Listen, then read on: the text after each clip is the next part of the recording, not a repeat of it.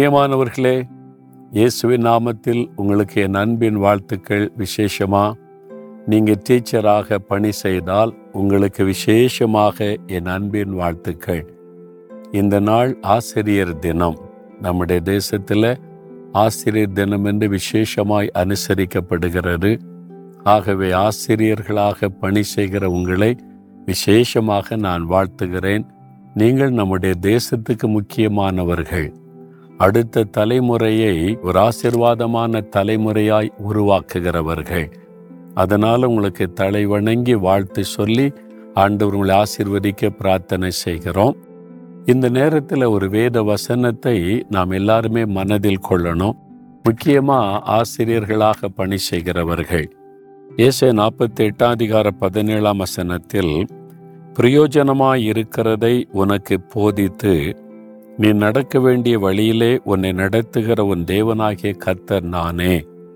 அன்று சொல்றாரு, பிரயோஜனமாயிருக்கிறதை உனக்கு போதிக்கிற ஒரு தேவன். ஆண்டவர் நல்ல டீச்சர். வேதத்தில் வாச பார்த்தீங்கன்னா அழகான ஒரு டீச்சர், போதிக்கிறவர்.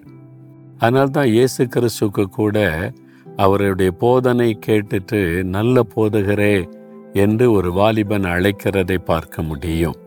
அவரை மாதிரி ஒரு நல்ல டீச்சரை பார்க்கறது ரொம்ப அரிது. எந்த சப்ஜெக்டிலும் மனிதனுடைய வாழ்க்கை, அவருடைய வாழ்வாதாரம் ஆசீர்வதிக்கப்பட ஆண்டவர் நல்ல போதனைகளை கொடுத்திருக்கிறார். ஒரு நல்ல சமுதாயம் உருவாக ஒரு மனிதன், ஒரு குடும்பம், ஒரு சபை, ஒரு மக்கள் கூட்டம் எப்படி இருக்கணும் என்பதை ஆண்டவர் நமக்கு போதித்து சொல்லியிருக்கிறார்.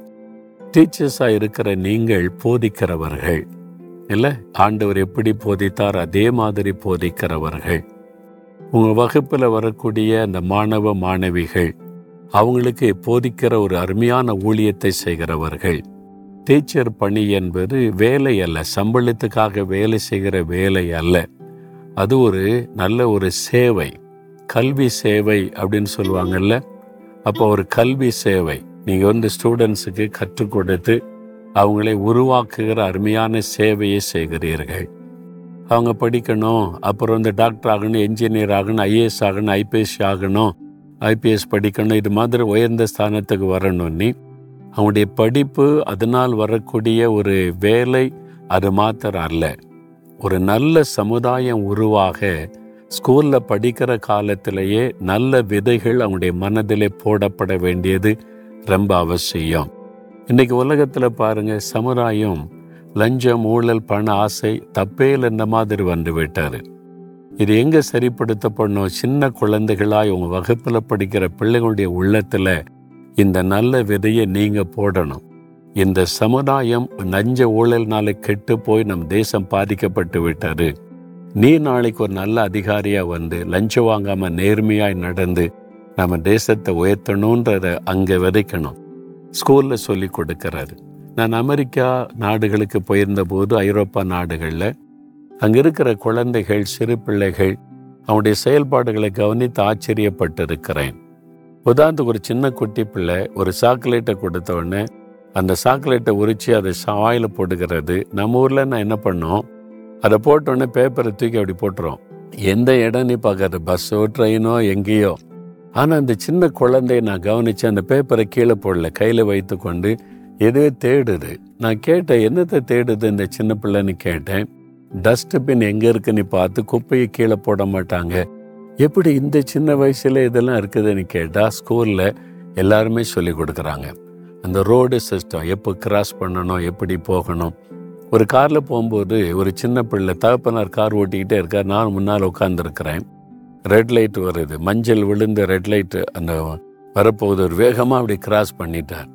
அந்த சின்ன பிள்ளை சொல்லுது, டேடி யூ டிட் மிஸ்டேக் அப்படின்னு சொல்லுது, நீங்கள் தப்பு பண்ணுறீங்கன்னு சொல்லுது.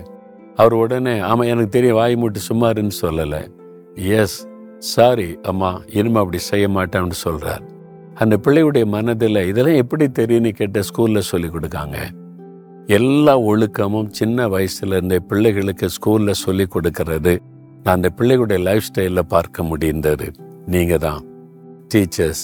நீங்கள் சொல்லி கொடுக்குற நன்மையான காரியம் வெறும் பாடம் படித்து கொடுக்கறது அல்ல, நன்மையானதை நீங்கள் போதிக்கணும், நலமானதை போதிக்கணும். நல்ல சமுதாயம் உருவாக அந்த பிள்ளைகளுடைய மனதில் நல்ல விதைகள் டீச்சர்ஸ் மூலமாகத்தான் போடப்படணும். அப்பா அம்மா சொன்னால் கூட இல்லை எங்கள் டீச்சர்ஸ் சொல்லிட்டாங்க, அவங்க சொன்ன கரெக்டாக தான் இருக்கும். கேட்டு பாருங்கள், பிள்ளைகள் அவ்வளோ தூரம் உங்களை நம்புகிறாங்க. அதனால் வெறும் பாடம் படித்து கொடுத்து மார்க் எழுதுகிற மிஷினாக மாற்றாதுங்க. அடுத்த சமுதாயம், அடுத்த தலைமுறை உருவாக ஒவ்வொரு டீச்சரும் நீங்கள் ஜபத்தோட பிரயாசப்பட்டா அடுத்த ஒரு 5-10 வருஷத்தில் ஆச்சரியமான ஒரு மாற்றமுள்ள சமுதாயத்தை நம்ம பார்க்க முடியும். ஆனால் ஆண்டவர் எப்படி நல்ல காரியத்தை போதிக்கிறாரோ, நீங்கள் இனிமேல் வெறும் பாடத்தை மாத்திர போதிக்காம நன்மையான விதைகளை பிள்ளைகளுடைய உள்ளத்தில் விதைத்து நன்மையானதை போதிக்க ஆண்டவர் உங்களுக்கு அருள் செய்யணும். ஏன்னா நீங்கள் விசேஷமானவர்கள், உங்களை கொண்டு தான் ஆண்டவர் இந்த மாதிரி பிள்ளைகளை சந்திக்க முடியும். அதற்காக ஆண்டவர் உங்களை ஆசீர்வதித்து பயன்படுத்த ஜெபிக்க விரும்புகிறேன். ஆண்டவரே, ஒவ்வொரு டீச்சர்ஸுக்காக நான் உம்மை துதிக்கிறேன் அப்பா. இவ்வளோ அற்புதமான அருமையான ஒரு பணியை அவங்க சேவையை செய்கிறாங்க. அவங்களுக்கு நல்ல சுகபலன் கொடுங்க, அவங்கள ஆசீர்வதிங்க, அவங்களுடைய குடும்பத்தை ஆசீர்வதிங்க.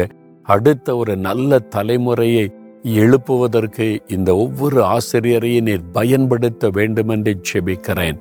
அவங்களுடைய வகுப்பில் படிக்கிற அத்தனை குழந்தைகளையும் வாலிப பிள்ளைகளை எல்லாம் தேசத்தில் ஒரு நன்மையான தலைமுறையை உருவாக்க இவர்களை நீர் பயன்படுத்த வேண்டுமென்று ஜெபிக்கிறேன்.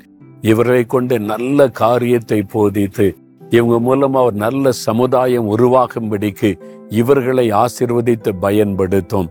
இயேசு கிறிஸ்துவின் நாமத்தில் ஜெபிக்கிறேன் பிதாவே. ஆமேன், ஆமேன்.